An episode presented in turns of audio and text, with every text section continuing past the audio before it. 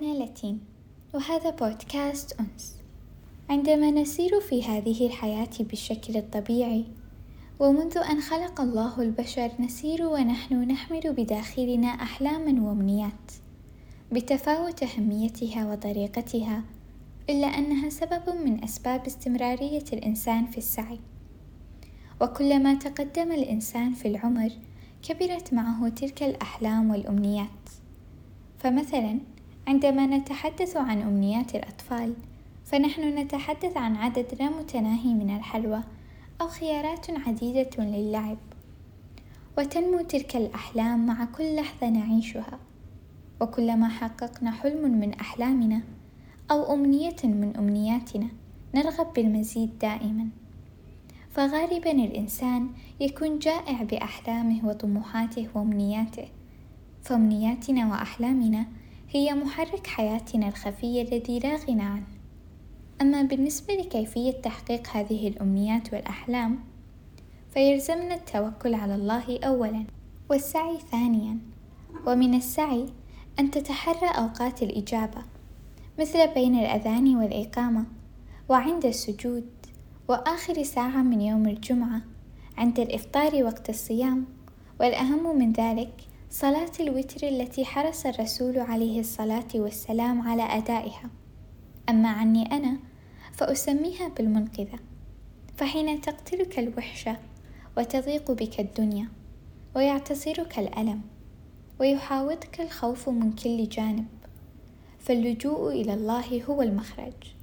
فهو القريب المجيب اللطيف يعلم أمنياتك ويسمع دعواتك يشعر ببكائك يتقبلك بكل حالاتك. فقد قال الله تعالى في كتابه ادعوني أستجب لكم. فقد وعدك الله أنك عندما تدعوه بما تريد سيعطيك سؤلك مهما كانت أمنيتك عظيمة فهو العزيز لا يعجزه شيء في الأرض ولا في السماء. حتى أن الله عندما يرى تضرعك ويسمع دعائك يرزقك أكثر مما تمنيت. فلا تحزن عندما تتأخر الأقدار في تحقق أمنيتك فالله يأنس بقربك إليه وعليك بالإلحاح والصبر. وسترى رحمة الله ولطفه وعظمته في تحقيق أمنياتك واستجابة دعواتك. قال أحد الشعراء عن لطف الله في تحقيق الأمنيات وتشاء أنت من البشائر قطرة ويشاء ربك أن يغيثك بالمطر. وتشاء أنت من الأماني نجمة ويشاء ربك أن يناولك القمر وتشاء أنت من الحياة غنيمة ويشاء ربك أن يسوق لك الدرر وتظل تسعى جاهدا في همة والله يعطي من يشاء إذا شكر والله يمنع إن أراد بحكمة لا بد أن ترضى بما حكم القدر. وحتى لو طال البلاء أو تأخرت تلك الأمنية. فربنا يريد أن يعطيك إياها في الوقت المناسب. فكل أمورنا التي تحصل في هذه الدنيا حتى لو كرهناها فهي خيرة. خلونا نتكلم عن الخيرة شوي ونتكلم بعامية العربية حتى نستشعرها أكثر. خيرة. مصطلح متكرر علينا دايما ونسمعه من الكبير والصغير. والكل يردده بعد أي موقف يصير لكن هل فكرنا بمعنى الخيرة؟ أو هل استشعرنا وجودها في حياتنا؟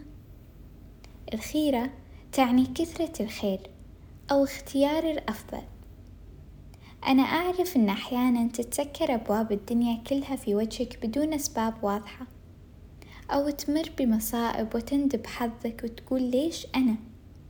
لكن تخيل إنك استشعرت معنى هذه الكلمة في كل مصيبة أو حزن أو كل باب تسكر في وجهك. كيف شعور الرضا اللي بتحس فيه؟ خلونا ناخذ مثال من القرآن. يوسف عليه السلام ورحلته من الوقت اللي رموه أخوانه فيه بالبئر إلى أن مكن يوسف في الأرض. يوسف عليه السلام مر في مشاكل كثيرة رموه أخوته في البئر المظلم وحيدا. حرموه من أبويه وباعوه في أسواق الرقيق. دخلوه السجن و إلى آخر القصة. فالخيرة في قصة يوسف تآمر إخوته عليه حتى أن مكنه الله في الأرض. تخيل شخص حرم كل هذا الحرمان ومر بكل هذه المصاعب. هل ستطمئن نفسه من غير الإيمان بأن كل ما يجري خيرا له؟ قصة يوسف تهذب روحك. اقرأها باستمرار. تعلمك الصبر وتشعرك أن كل شيء في هذه الدنيا خيرة وفي نهاية حلقتنا بارك الله سعيكم وحقق أمنياتكم وأراكم ما تحلمون به واقعا. واسكن السعادة في قلوبكم. دمتم بأنس. وطاب يومكم.